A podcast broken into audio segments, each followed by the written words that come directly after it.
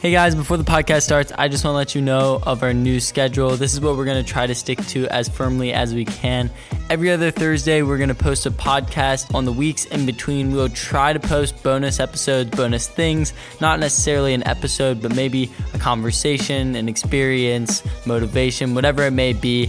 We're going to try to stick to that throughout the year and see how that goes. But we hope that you enjoy this episode with my good friend Brock and Bashir's new good friend Brock. But enjoy the show. What's up, everybody? How are you doing? Welcome back to the Zach and Bashir podcast. Today, we have a special guest on the show, Brock Covington. Welcome to the show. What's up? What's going on? Brock, introduce yourself. Tell the people who you are, what you're up to, your accolades, your maybe qualifications. Cool. All right, so I'm a personal trainer at VCU. I'm also a student at VCU. Been friends with Zach since we were in kindergarten. So we go way back. Known each other way back. Yeah. So I knew him when he was destined to be a football star, you know, before he was going to be a runner of any sort. So known him forever, and obviously I grew up pretty chubby. Actually, growing up, played baseball, but was pretty chubby until I got kind of later in middle school, and then I got into like weightlifting. Lost about 30 pounds.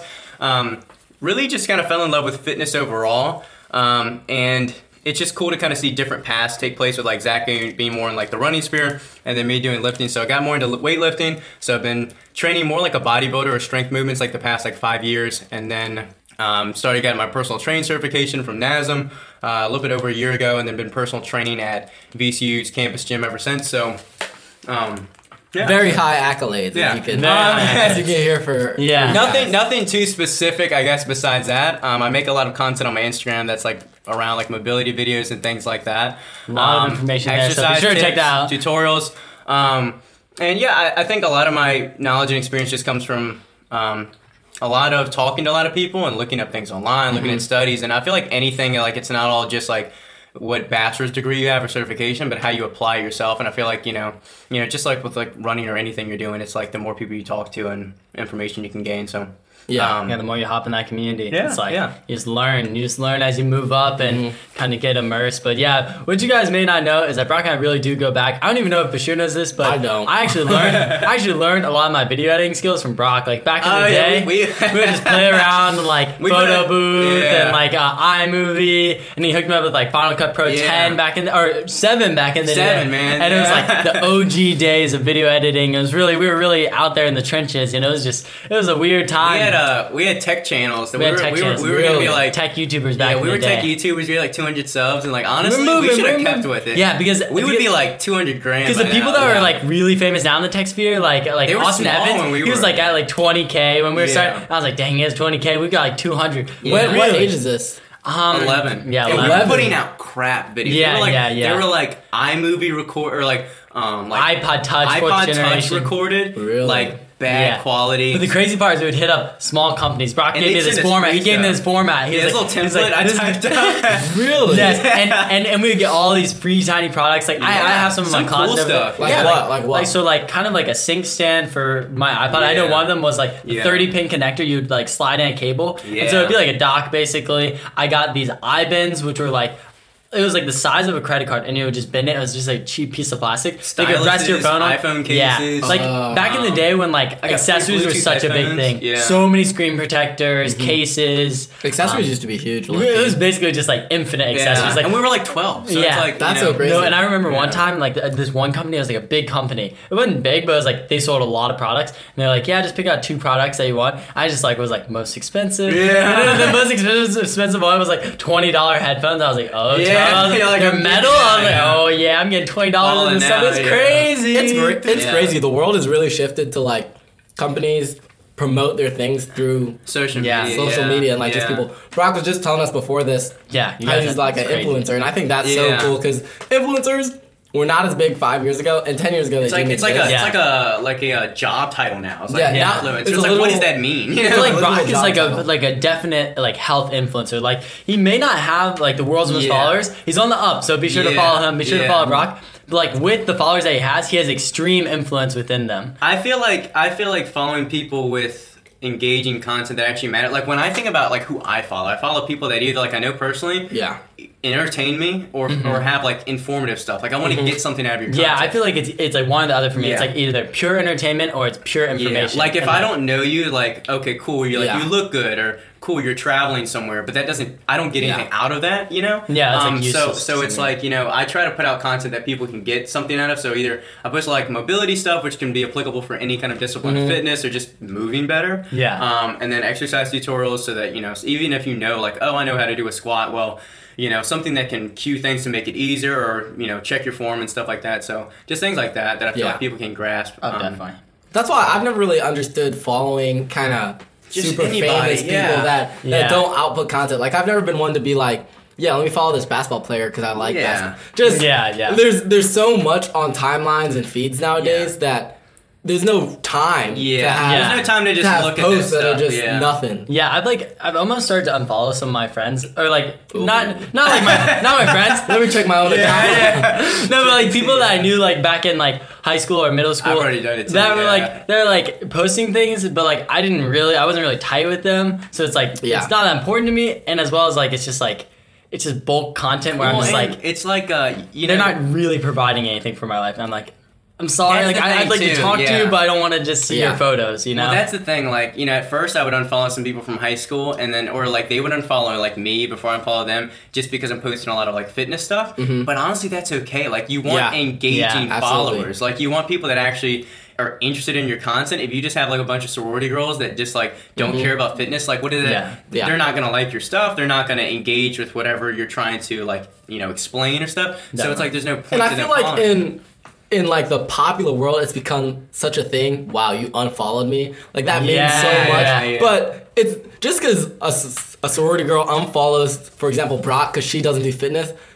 In no way means she's coming at Brock. Like, that's you can't take it personal. And popular culture is like, oh my gosh, like I hate this person. But I feel like it makes sense. Okay, I don't lift. I don't want to see lifting. Yeah. I do lift. I want to see lifting. And you just tailor what you see to your personality. Like, I feel like there should be no hard feelings. Like I feel like if you're worried about people thinking that your content's like too niche for you or something, like if you're like, dang, like I'm going to lose these people, then it's like you don't need those people because like then you're just putting out general content. So it's like it's important to focus in and like then kind of specify. And the cool thing again with like social media, we're kind of just talking about social media, but hey, it's always good. We like going on tangents. We like bringing it around. But the jungle. The cool thing is like you engage with people that are in the same like niche as well too. So like you've engaged with so many people obviously through YouTube with like running, but you meet so many cool people when you like get involved with that. So like I've met so many cool people that you know it's like really supportive too. It's not even like an ego thing or like meeting people that are going to compete with you, but just like, you know, really supportive. You learn new stuff, and again, if like you're following people that you find value in and vice versa, so it's always a good community. It's I feel like there's different type of people who use the social medias and stuff, and Brock, and hopefully us too, but definitely Brock has that elevated sense of, I know what it's for, I know what it's not for. The thing is too, like you have people that are posting personal stuff. Like Zach posts mostly, here's what I'm doing, or here's what, you know, my experiences are, and that's fine. If like you find value in that, or you find it interesting, there's nothing wrong with following people like that, especially if you enjoy them as a person. But there's also, where was I going with this? It happens. Following people that post kind of general, non-personal. No, here it is. It's back. It's back, everybody. You can have a personal page, but also I treat my account as a business page. It is me, but it's personal branding. Mm-hmm. There we go. That would have been he was just showing his Instagram, and I saw the... kind of when you have your was it a business account? You when it's set to a business account, you can tell. And I know a lot of people that actually do that. How you like, position yourself is a big thing. Like I only have like 1,600 followers, but like we were talking about before, this brand I'll plug. I'm 10,000. Like reach out to me, and it's like. You know, when you have yourself positioned to look professional, post valuable content, people find value in that, companies find value in that, versus, you know, you just not keeping everything professional, using like profanity maybe, or like posting just unappealing photos, like, but posting like Zach does, like really high quality photos, posting good videos, using good editing, things like that makes a difference and looks better to not just the average person, but also like companies. Especially the company for you, they know like we're gonna hit that niche audience. Everyone of those followers, like 90% of those our audience that we want to hit. Like, it's not like just hitting a general. See, for me, my Instagram, I like to treat it as like a place for me to display like my artwork in a way. Like, I like to take photos, so it's like more of like my life and capturing my life in like the highest quality photos possible. So I don't want to just put out junk photos. It's like I want to edit that. I want to make it look beautiful. Mm-hmm. And you can get my life, like you can get my niche on YouTube. Mm-hmm. Yeah. And this is my like other side. This is like the second side of me. So like mine is a more personal Instagram, I guess, whereas Brock's is like definitely more focused on like his company, his and brand. It's all okay, but like I like what you mentioned, how you don't just put out junk, you put out like valuable stuff. Yeah, that's another thing. Like, don't just post a post. Post because you have something to. It's like I don't like to force things. It kind of reminds me of I listened to the Jordan Belford podcast with Joey Diaz. Yes, and way at the start they were talking about like selling because Jordan Belford's a great seller, and he's like Wolf of Wall Street. Yep. Wolf of Wall Street, and he was like, what people don't understand is that you don't need to be a sales guy to want to know and value selling, because everything in life is selling. Yes. If he's like you might need to sell like yourself, you might need to sell your business. If you go out and you want to meet a girl, you gotta sell yourself to that girl. Yes. You gotta prove your value to that girl. Yeah. So I think Bashir told me to listen to this. That's crazy. I think what we're saying is like that's Instagram. We're not saying that you should have like a super tailored Instagram, but just if you want to sell yourself, there's different ways to sell yourself. Definitely. Or trying to sell yourself as an influencer. Maybe you want an Instagram like Brock and like Zach. My Instagram is pretty casual. What you guys don't know is that I do focus on every single picture. If you knew how much effort went into each photo. He's not putting out a joke. It's like he puts the thought into it. Bashir's thinking about the caption. He's thinking about the value behind it. He's thinking, well, they have to think about this. It's not like the superficial, oh, I need this lighting for this photo. Yeah. This. But it's like, I don't, if I'm like, yeah, I should post this or I shouldn't post this. Like the other day, my, our friend Jake was leaving for college. Yeah. And I was like, okay, and we post a picture with him because he's leaving. And the caption had nothing to do with him, but that just shows, like, I thought about all those things. Yeah. And almost as a way, it's like a scrapbook of your life. It's like a scrapbook. So there's just levels to it, I think. Chronicle, yeah, definitely. I like that. Yeah. I like that. Okay. Yeah, thank you to welcome to our TED Talk on social media. Bring it back. So I bet a lot of you guys are probably like, okay, this is not a podcast about any specific thing, like it's the Zach and Bashir show. It's not the Zach and Bashir running show or anything. But a lot of you guys are probably runners, and here we have brought a personal trainer, bodybuilder, weights. And you're probably wondering. Someone has changed his body, changed his life. You're probably wondering the relation. You're like, okay, this guy is not a miler. Like, why did we have Why am I here? Why do you so? Why did we bring this guy in? About why you think it's important that you can even talk on this subject and maybe help some people out. I think every, no matter what sport you're doing or just fitness in general, whether you're really into yoga or really into running, you're a football athlete, weight training is very important, and it's an aspect that should be covered as well as like just as your endurance is being trained and, you know, just flexibility, all that. It all matters when it comes to like a sport because you're utilizing not just the strength of your muscles, but the endurance. You're using, obviously, mental capacity, flexibility, all this stuff, and recovery is really important too. So I'd hope to touch on a few things. Mm-hmm. And, one thing that me and Zach were talking about, because he's starting up, you know, his marathon training soon. Yeah, yeah. And he was telling me, oh, I think you said your doctor was like, hey, you should try some weightlifting, deadlift, things like that to strengthen up. And, you know, I feel like a lot of runners think, oh, I don't want to get bigger and stronger. It's harder to run that way, you know, and things like that. And it's only for, like, runners that run faster things. Sprinters, longer. But it's really for, I think, everyone, because there's always something to gain from it, you know? Definitely. And it's more about not exactly, like, not everyone gets the same results. It matters more about the way you train, right? So, you know, if you're training really heavy and strong, you're training 3 to 5 reps, you're going to be training, you know, that's more for like football versus something that is more endurance-based. You got to switch up the rep ranges, the exercises, how you do that exercise, things like that matter. So, I just think it's really important. So I hope to touch on some of that today. Yeah, definitely. Wash down this video. It all relates. Yeah, like, guys, one thing is that I wasn't against working out and, like, lifting and all that, but in my mind, I was like, yeah, like, I mean, I'm running, like, all I have to do is really just run to get better, and then I was kind of having these problems with my hip, and I was, like, starting to, like, feel all these weird problems, and I was like, dang, this is awful, so I went back to my one doctor that I can always rely on, and he's just, like, the guy, Milan Laster, shout out to you, and I was talking to him for a while, and he's like, yeah, you should probably start lifting, like, I think that for every athlete, and I trust this guy more than any other doctor, he's fixed me in ways, like, I came out of that appointment and I've been fixed since then. Mm-hmm. Yeah. And it'd been occurring for months. And so the thing is that I went in there and I trust him with everything. And he's like, yeah, I think that no matter what, your exercises are important to like keep you strong, keep you from being injured. Like you exercising in other ways is going to prevent you from having to take months off in the future. Although like you know, you may be thinking, oh, it's going to put on weight, all this stuff. Yeah. In actuality, you're not going to put on weight if you're doing it the right way. Like, if you're not trying to lift like Brock, like, I'm not going to try and lift in the way that Brock does, but Brock can teach me how to lift in the way that I should be able to. And, like, one thing that I can teach you is, again, it's, like, one, it's really hard to gain muscle. So it's not like you, you work out 2 weeks and you, like, wishes it was easier. No. Like, I'm training months and months to gain, like, 2 pounds of muscle. Granted, like, a newbie lifter is going to gain it a lot faster, but it's not super easy to just gain muscle like that.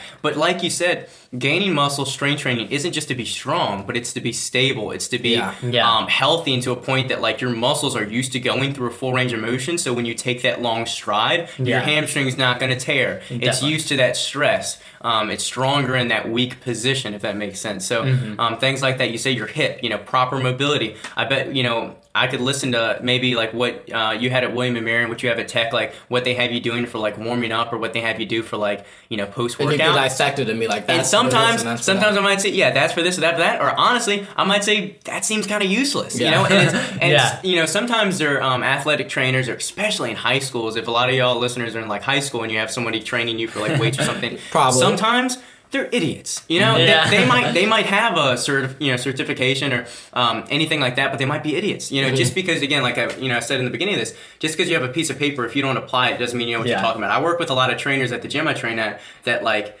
you know, I hear them whisper talking like, "Oh, I haven't lifted in like, you know, the all summer." What do you mean? Like you're a personal trainer. Like, you are the trainer. If you don't apply what you practice, or like fat trainers, it's like, come on, it's like a dentist with yellow teeth. Like, what do you? Absolutely. Yeah. And that happens so often. It's kind of like scary. Whenever I saw my orthodontist and he had like a little crooked teeth, you're like, what? Like, this is like, but anyway, a little backwards here. But to break into a bigger topic, so I'm not going to be able to cover and show everything. Like, oh, you do this exercise. I will touch on a few exercises, but one general kind of thing I wanted to talk about is really what's called like the sports performance like pyramid. Okay, so like how are you going to structure your training? What are you going to prioritize? And so at the top of that pyramid is like the sport itself, the event running. So for us, runners, it'd be track meet. It would be your meet. So whatever event you're running, the 10K, I don't know the terminology, 1800, whatever you're running, right? You know? That one. Whatever you're running, okay. The actual running is at the top, okay? So obviously that's the most important thing. That's the end goal. Be better at that, okay? What's going to come after that is what's called, if you're being really specific, is more like technical preparation, okay? So what that means is basically variations of that. So like your actual running practice, okay? So it's going to be like actually... So this might be like a long runs. Yeah, your long runs, yeah. Like what you guys are doing over the summer, your workouts. Yeah, your actual like, yeah. That kind of stuff, or like for football, you know, practice, that might be doing certain drills, you know, in practice, or for baseball, it's like taking infield or whatever, basketball, things like that, shooting practice, free throws, okay? And then what's going to come after that is what's called special physical preparation, which is more like what exercises are going to have direct carryover to your thing. So an example of that would be, well, I'll get to some stuff for running, but for like football, right, like squats, well, that would be more of a general one. I'll get to that in a minute. It would be more like, what's a good one? For like basketball. Here's basketball example. Box jumps, okay? You're improving your vertical. Yeah. That has a direct correlation to jumping better, jumping higher, dunking, blocking. And it's less specialized than free throws. It's less specialized than free throws, and free throws are obviously less specialized than actually playing the game. Okay, yeah, so that's where the pyramid's building. Okay, so again, the special physical preparation is more things that have direct carryover. So I'll get to some for running in a little bit, but you know, things that are going to directly, you're working the exact muscles that you're using in the sport, if that makes sense. Yeah. The bottom layer is your foundational layer. It's called general physical preparation. Okay, so that's going to be your foundational stuff. So this is the fourth layer? This is the fourth layer. This is the final. This is the base. This is where, honestly, most of your training, especially in your youth years, so in high school, in middle school, younger, should be 90% general training, okay? And honestly, I feel like... It's often not because people they think, oh, I'm working for them. There's like 10-year-olds. I'm an Olympian at 10. There's 10-year-olds that are like doing like very specific, specialized, banded this, upside down, you know, off the wall.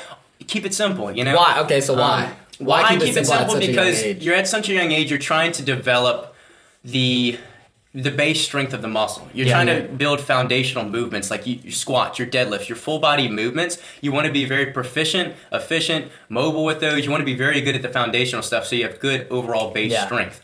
Once you get to college or professional level for certain sports, that's when you notice you're getting those small changes and the benefits of that. Yeah. The problem is if you only focus on special preparation at too young of an age, you miss out on the general stuff, and then you're playing catch up. Mm-hmm. Yeah. So, and I think that's important to harp on a little bit, because a lot of the people that listen, maybe not that listen, but that are like fans of Zach's show and our show, or like some of them are really young and they're always asking, I want to get better at the end product, at the race, what to do. And I feel like a lot of people are doing things at the top of that pyramid. You're doing too much. Like and these are like the younger people that are always coming to us. I'll give you an example.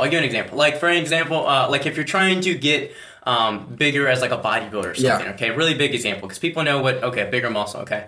If you're trying to get big overall, you wouldn't want to pick exercises that isolate one muscle at a time, okay? Like, you're not going to do this light, like, tricep push down, and you're not just going to do, like, some curls to get your biceps bigger, okay? Those are small muscle groups. They're very, like, simple exercises. You're going to do what's called, like, a compound exercises, which means using multiple joints, multiple muscles, okay? Here's an example, like a bench press, okay? Yeah. A bench press is going to use your chest, shoulders, triceps. You're going to train that because you can overload the muscle more because you can use the most weight because you're using multiple muscle groups. You're going to get the most bang for your buck. You're going to be more efficient, okay? Yeah. So same applies with, like, running. Like, you want to build that foundation so, like, that running, doing the most simple exercises are going to build your body to be more efficient overall before you're going to notice the little changes. So maybe if you're young and you're trying to get better at the 100, instead of just running 100 meters a bunch of times trying to get better, focus on form. Focus on form of your running. Focus on the general stuff, because doing maybe the special stuff that Bashir is doing at Virginia Tech that's very specialized. For you guys that are not at Virginia Tech and are in 8th or 9th grade that are... Because a lot of people ask me that, so I feel like what he says... No, I think that's super... Because, I know when I was in middle school, I wasn't training to be a distance runner. I was wrestling. I was trying to be on the football team. I was doing the other things that were working different muscles. And low-key, when I was wrestling, I've never felt as tired as the third round in a wrestling match when you're just on a streak and you're like kind of winning. Undefeated one season? I was completely undefeated. I undefeated my 7th grade year, and all I know is that I won every single match. That's the biggest thing. Yeah. There's one team named Oak Knoll, and they're known to be super good. Okay, and the only other guy that was undefeated only won by basically points, and I was like, dang. I followed him up, and I was like, I need to win by a pin. I don't want to just win by points. I want to actually win this match, because then it's it's definitive. Yeah. Yeah. And I was wrestling. We made it to the third round, and I was like, I'm breathing hard. I'm not after a run, I've rarely felt this tired. Yeah. And your body's exhausted. You're working everything. Wrestlers are the hardest workers. Oh my God, for sure. It's outrageous. It's hardest. And I went as a pin, and I just finished. I'm like, I just want to lay on this mat. This I'll say one thing that I've heard from a lot of special exercise specialists and athletic trainers and things like that is when you're at that young age, again, focus on the general preparation, focus on the foundational movements and strength, things like just being very good at push-ups, at squats, like I said, lunges. Yeah. And also just playing as many sports as possible. Don't specialize, Definitely. Because you specialize. Specializing is important once you get to later in high school, once you get to college. Mm-hmm. But that's when you'll notice the benefits of being specialized, but the benefits of doing those special preparation exercises, and you'll notice the small percentage of carryover. But when you're very young, you might be very skilled soccer player in high school because you focus on the specialized stuff, but they're going to kill you foundationally when they're a lot physically stronger and faster. Yeah, you know what I mean. So that's super kind of true. And a lot of people would be like, well, like Messi and Ronaldo, they were training from soccer. You can't compare guys that went professionally at 7 to. So there are outliers. There are outliers. But so I'm going to play soccer my suburb for 15 years. And then, it should be the same. So to wrap this up in an applicable way, what should I do training-wise? Yeah, so why is the pyramid important? The pyramid's important because it kind of lays out what the majority of your training should specialize, and I guess the focus you should have. So obviously the focus, the end result, is at the top, okay? So you want to be more focused in, actually performing better in your sport, okay? So making sure that you're putting in a lot of effort there, but obviously the pyramid basically works in this way. The priority on how important it is at the top, but how much of your training or how much of your time should be spent in this area is down at the bottom. You can't only train your sport all the time. Okay, you gotta be effective in that short period of time, and you gotta. What I'm saying is you can't obviously run the race all the time. Okay, you can't only practice on your sport. Okay, so then the priority works down onto what I was saying was like, you know, your sport practice and things like that, okay? So when you're doing the practice, but then as you get down into the things that you're doing outside of practice, when you're not with your team, okay, that's when you can focus on some specialized things. But again, a lot of the base foundational stuff is just general, building general mobility, general strength, especially at a younger age. In middle school, high school, as you're getting older, as you're getting better with the sport, it's just being more overall fit and strong is going to make you, it's just going to make you a better athlete, which is going to make you better at your sport. So I feel like you could almost extend the pyramid another level below and have like recovery there. Yeah, like so you're talking about recovery now? Because I mean, that's such a big, but I just want to say that the pyramid, like you are building the pyramid of Giza, like this is an enormous pyramid. And so this takes time. I think throughout the entire process, you have to focus on the base layers and build your way up because you're only going to become the best if your pyramid's a biggest, and to have the biggest pyramid you have to have the biggest base and then work back up, so you know, you gotta think from the bottom up and don't be focused on just getting to the top from the beginning. It takes time. It's a process. There's no shortcuts. It's like the foundation, and the pyramid isn't like, it's not like steps, but it's more of like an, it's not like an order of what you're doing. It's more of okay, how do I prioritize my time and like my training? So in no way, shape, or form am I saying like, oh, like you're a runner in high school, like you need to start doing push-ups. Only do push-ups for the next year, and then move on to running. Do push-ups, and then you do your specialized stuff, and then you go to practice. Like, no. But what I'm saying is, like, when you're not with your team, you know, doing that other stuff. So it's just more about it. It's a way to how you prioritize your training. Yeah, like just. Like a final example I think would be good is that I have college practice and my practices will be 2 hours, 3 hours long. And if you consider my race is less than 2 minutes. Exactly. And my practice is 3 hours. I think that's a pyramid right there. So what am I doing? And if you were to break out the schedule for my practices, it would be a lot like the pyramid you were just talking about. Segment, like sectioning like it out on your pyramid. Tiny percent is the actual race, and then the rest is all that foundation. Definitely. So that's something to keep in mind. Exactly. So hopefully that helps y'all kind of really restructure possibly your training and what you're doing.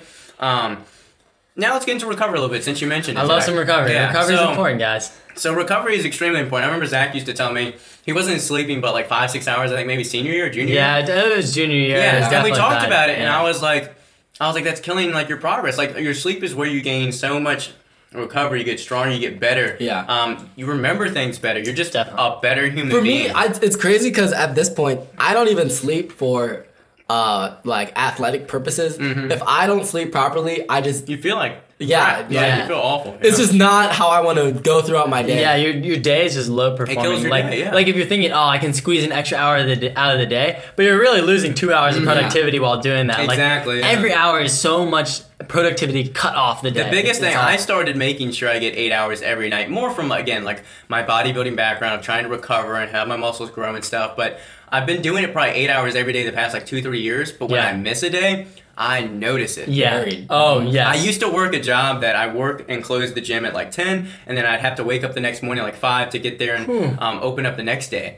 And again, that was a day where I was basically forced to only get 6.5 hours of sleep. But every Saturday morning, man, I'd feel it. And it's there's no excuse to not get the sleep, especially like, you know, unless you are working like a crazy shift or stuff. It's most likely you're on your phone too late at night, put it down, set a bedtime. I know you hate getting up and stuff, but like being consistent with your bedtime and being strict with it. Yeah, that's what I was just about to say. Especially if you're serious about recovering and being an athlete. There's a lot of research about going to bed at the same time, not only just how long you sleep. Definitely. Man, I'm a loser. I go to bed at 9 every night. No, yeah. 5. Like, I'm sitting like my girlfriend and I. Oh, we're losers. No, yeah, we're losers, man. No, I was downtown in the city one night and I was like, it was like 9:30 and I was riding around bird scooters with my stepbrother. He had one that was like unlocked. It was like a hacked one. He had it. He kept it.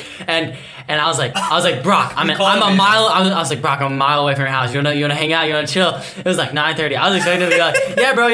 Yeah. He was like, I'm in bed right now. Yeah. I'm about to go to sleep. I was like, what? I was like, I'm about to go to bed. Yeah. But again, that's because a lot of it's because we work out at 6 a.m. every day now. But shifted schedule, right? Or I have clients and stuff. So I mean, you got to work with your schedule. So it doesn't have you don't have to go to bed at 9 and wake up at 5. But that's what I do. But my point is, figure out what time works best for you. And here's another tip too: wake up the same time on the weekends if you can. I know we like to sleep on the weekends. That's big. But here's the biggest thing, especially if you need to get better at waking up early, you can't pick only certain days to do it. You can't give yourself a break because you're going to like dread the days that you do wake up, and that kills. So like you need to be consistent about it. And now I'm at the point where it's like sleeping in is like 7 a.m. and it's like, well, like my body will naturally wake up there. So, and again, the biggest thing about recovery It's just like feeling better the next day, recovering, giving your body a chance. Because you might feel like your legs or your body is like felt and fine, ready to go. But it's not always. You don't always feel when your body's fatigued too. Yeah. So that's why that's important. And then another thing with recovery is honestly nutrition. We could have like a whole podcast about nutrition. Yeah. What about the food? There's so much like. We're definitely going to have a follow-up on this one at some point. Yeah, if y'all want to talk more about nutrition, then we can definitely do a follow-up. You guys will have to let us know on the gram what you want to specialize on, because we can have it back on any time. Yeah. But just brief on nutrition. Obviously, like everyone thinks protein, which is great for recovery and it's important. Yeah. Most people undereat it. I come to Zach's house and there's like nothing. Nothing. I know. You feel the same way. It's just big bars and bagels. It's big That's bars, like my diet. Bagels, peaches, like peanut butter. Goodness, stuff, I need some ribs or like lamb chops. If you're not vegan, you just need to leave. But anyway, back to the thing. But yeah, protein's definitely important. But fueling your body before and after workouts, so carbohydrates are important, in like good carbs, okay? So I always think, there's so many different information on like, do you want something high glycemic, spike your insulin, do you want this, that, sugar? I would go with something that makes you feel the best, okay? Something that digests well. Yeah. I'll give an example. Like, I used to eat a lot of brown rice before a workout. Made me feel like I was going to crap my pants. Yeah. So it's like, that obviously wasn't working that great. Even though there's really good benefits, great fiber. I switched to white rice. It works for some people, may not work for you. Potatoes might make you feel really heavy before a workout or before a run. Yeah. So don't do that. You found out bagel works great for you. Bagel and peanut butter just works so well. So find what works for you. Carbohydrates before and after, because after you run, after you lift, whatever it is, you're So what does after mean? Does after mean after I go home, take a shower, lie down for an hour, then? So there's a big myth that like you need to get food in your body or like protein within like 30 minutes of your workout or something.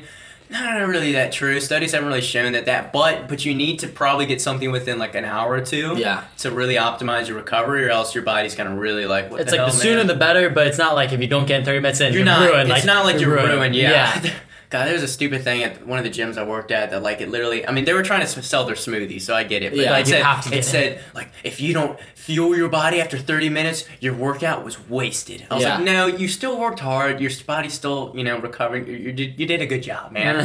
just eat soon, But, yeah, so, and, like you were saying, how far after... Again, as soon as you can, kind of, and... Two things you really want to focus on is good carbohydrates, because you're trying to refuel those glycogen stores, which is just stored carbohydrates. Yeah, it's called carbo loading. Like, technically, people think carbo loading is like the day before a race. It's days. It's weeks before. Because you're constantly trying to rebuild your stores higher and higher for the day that race. I looked into a lot of studies and I made a brief video on it, but like, carb loading should be a couple days before your meet. You really want to, again, slowly get those carbohydrates up. That way you have a lot of that stored. But just from a general basis, before and after, workout, you want to make sure you're getting a good amount of carbohydrates and some protein in. A good kind of rule of thumb to think about with protein is 1 gram per pound of body weight. For most people, that might be... Per day? Per day, yeah. Females, honestly, can go a little bit lower. And honestly...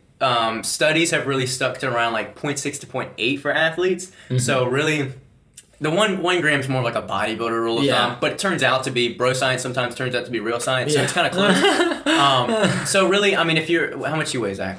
Like 138 right now. Jesus. So I know. So let's say 140, right? So so he would probably just need at least 100 grams, maybe up to 120. Yeah. That's interesting. I know a lot about nutrition just from running into things. Yeah. I've never known how much protein per day is a normal amount. Even that would be. But I tell you, some people, like either clients I train or. Anybody or listen to Zach or something, and especially you think you're getting enough till you track it, with MyFitnessPal or something, and you're like, I only have like 50 grams, especially if you lived at Zach's house, you get nothing, but it's like 50 grams, it's like, it's not like it's going to be a night and day difference, but instead of like, okay, I mean, it's, I guess, what's soreness feel like after like running?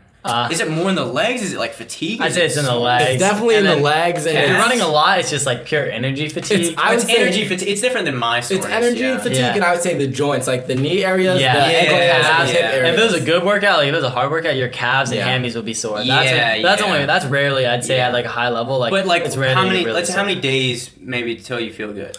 So that's kind of never a good day, bro. It depends on how hard. I had this one meet earlier this year. Where I was ran through the ringer. Yeah. And I could not move. for about 4 to 5 days afterwards. Yeah. And I kept waking up like, the record before like, that maybe was, today. The record before that was a day or two. I was waking up 3 days, 4 days later, like, can't move. Like, okay. For example, let's say it takes you like 3 days to recover. Yeah.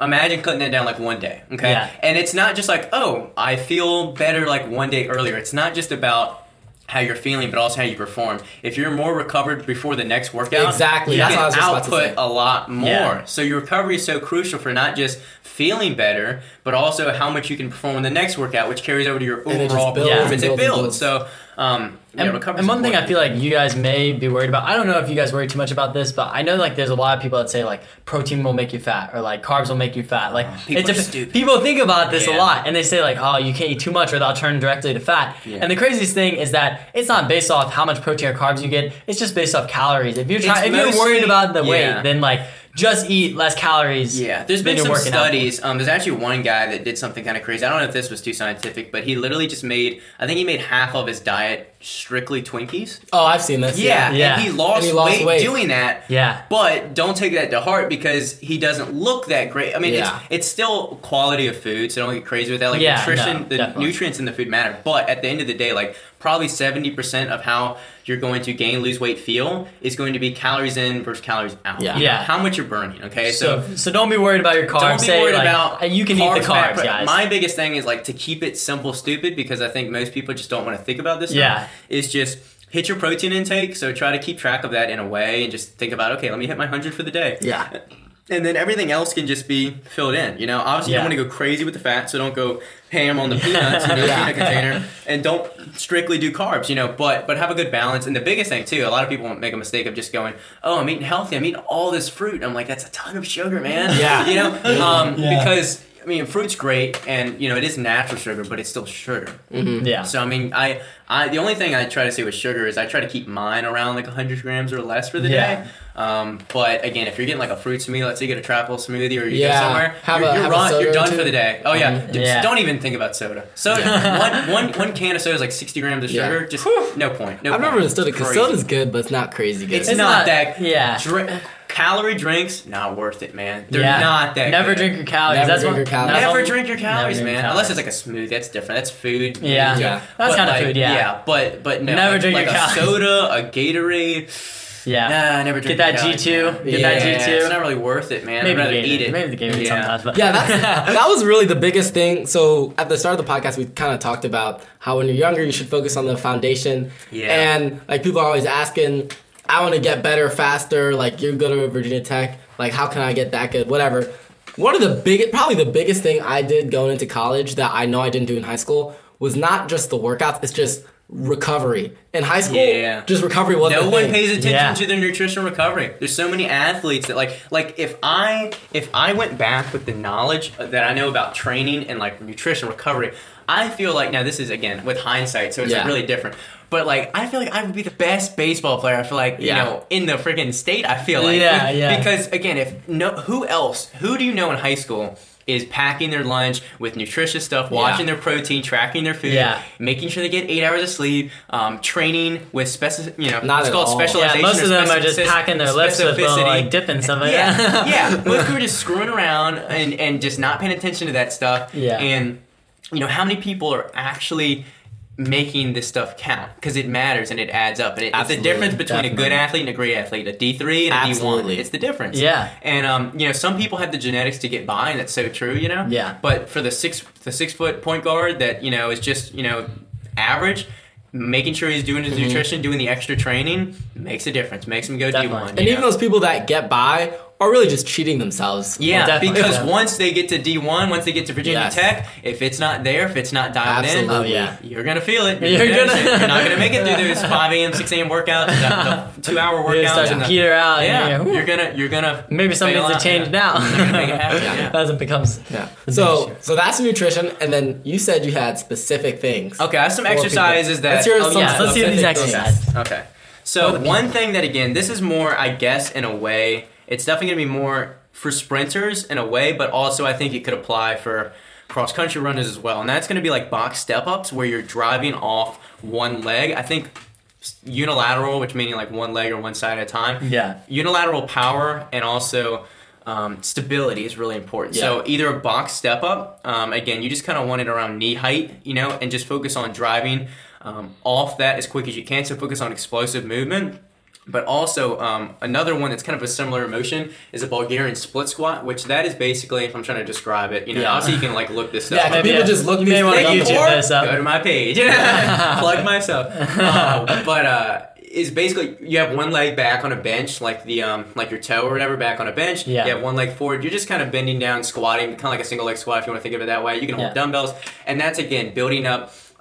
You're actually kind of stretching your hip, stretching your quad, your back quad, while you're also working the other leg. It's, again, a big single leg stability builder. You're working some glute. You're really kind of, again, building that foundational stuff. But it's also going to be specialized. Another one that I think really applies to runners universally, it was what's called Nordic curl. Okay? Nordic curl. Now, what, have you, either of y'all heard of this? No, but I might know what it is, but I don't know if I've heard of it. It's basically like a controlled eccentric leg curl, if that makes sense. So someone's going to basically hold, you're going to lie basically kind of flat on your stomach, if you want to think of it that way. Yeah. And then you're going to be kind of curled back towards your feet. Okay, so kind of if you like are sitting on your like knees, if that makes sense. I got you. Yeah. It's hard to visualize. It's easier to show, so you can look it up.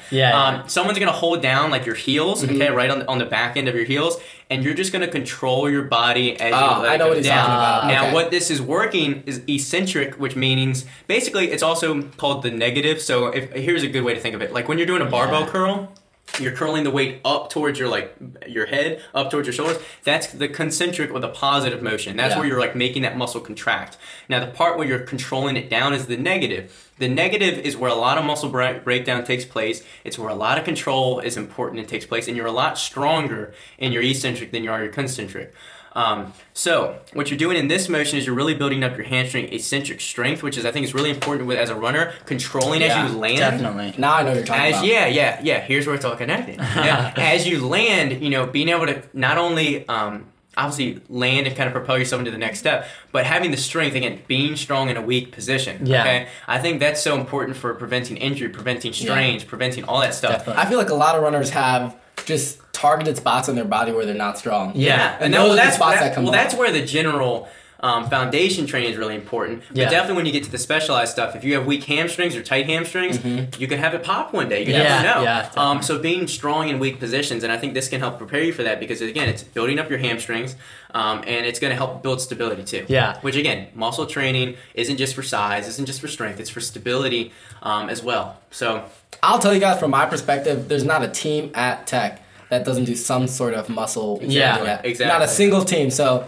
if you guys are listening to this and I'm like, I don't know if I need that. Yeah. Everyone that I'm seeing on this level is doing some sort of muscle training in some way. So if you're not doing that and you're trying to take the next step and you have the ability to possibly be doing that and you're educated and you've gone to Brock's Instagram, maybe this is the things you guys should start doing. But another one that, again, it's at first glance you don't think it, you know, perfectly correlates over, but again, it's lateral or what's called like a curtsy lunge. So there are two different exercises.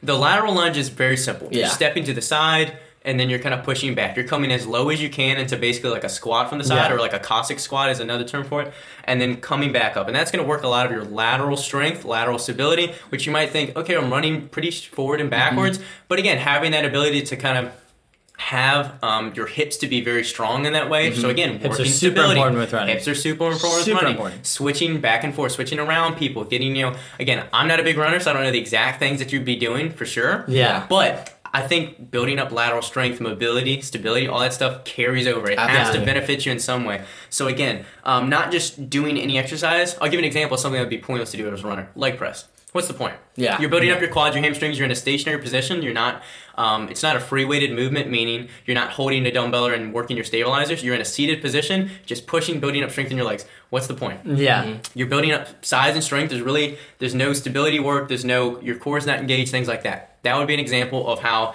these are different than, say, your average stuff. Yeah. So, and then a curtsy lunge is very similar in a way.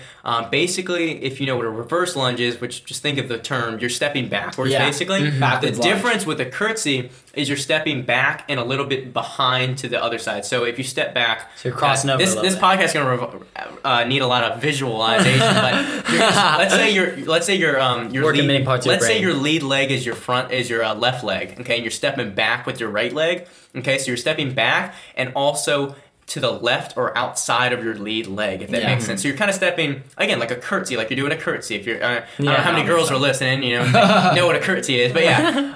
But anyway, and again, what that's going to do a little bit more than the side lunge is work a lot more glutes. So the lateral lunge, you're going to feel a lot in your, what's called your adductors or your inside of your groin, and you'll feel a lot in the glute, net, you know, quads, things like that. But the curtsy, you're going to feel a lot more in your glutes, which again, strong glutes, mobile glutes. Sounds simple, you know. Everyone wants a big butt, man. Yeah. I mean, that's the thing nowadays. No. But your glutes are so important with stability, hip function. You know, if you don't have good functioning hips, glutes, things like that, if something's tight, any sport you're gonna feel. Zach was just telling me about this problem. Definitely, it's a big. Definitely. Honestly, huge. People feel pain in their back. They feel pain in their hip. Fix the glute, fixes it. Yeah, which a lot of stuff works down the chain from the glutes. Maybe you've got some down low, maybe from your glutes. You never know. That's the stuff I try to teach in my Instagram is sometimes you think it's the shoulder or it's, you know, or you think it's a shoulder issue or something, but sometimes it's more in the chest or it's, you know, it's an elbow issue that's leading to shoulder pain or things like that. Yeah. And then the last one I have is a single leg RDL, which means remaining down. Oh, I actually did these in college, So basically you're balancing on, let's say, your right leg, you're holding the weight in your left leg, or you can do a body weight, and you have a slight bend in your knee, you're shifting down. Basically, this is challenging, again, stability, which is very important with, I think, just it's hard for you're running. You're never on 2 feet when you're running, or you're not supposed to be really. You're supposed to, propelling on that. So, again, building that single leg stability, it's training a lot of hamstring, it's training some back and core strength, so you're not rotating and twisting. So those are kind of like the four that I was kind of mainly carried to mention. Yeah. And I think, again, all of those have good carryover to runners specifically. But again, that would be an example of that SPP or that special physical preparation. And then your general stuff is obviously your push-ups, your squats, things like that can build up overall leg endurance and strength and stuff like that. Brought it all together. That was crazy. Guys, if you need any visualization, definitely go follow Brock. Check it out. It's all there. We'll put it in the show notes. Yeah, so it'll be in the show notes. Message him. At Brock Covington. Absolutely. Feel free to message him. Yeah, let me know. He likes talking. Yeah, this is my first time meeting Brock. I didn't know Zach had such a smart friend because he was really, educating myself and you guys. So I hope you guys enjoyed the podcast. And I'm sure Brock will be on another one. Definitely. Yeah, I'd love to. Yeah. So thank you, dude. Thank you, Appreciate Brock. You coming out. Yeah, no problem. Next time. Guys, we'll see you later. All right. Bye.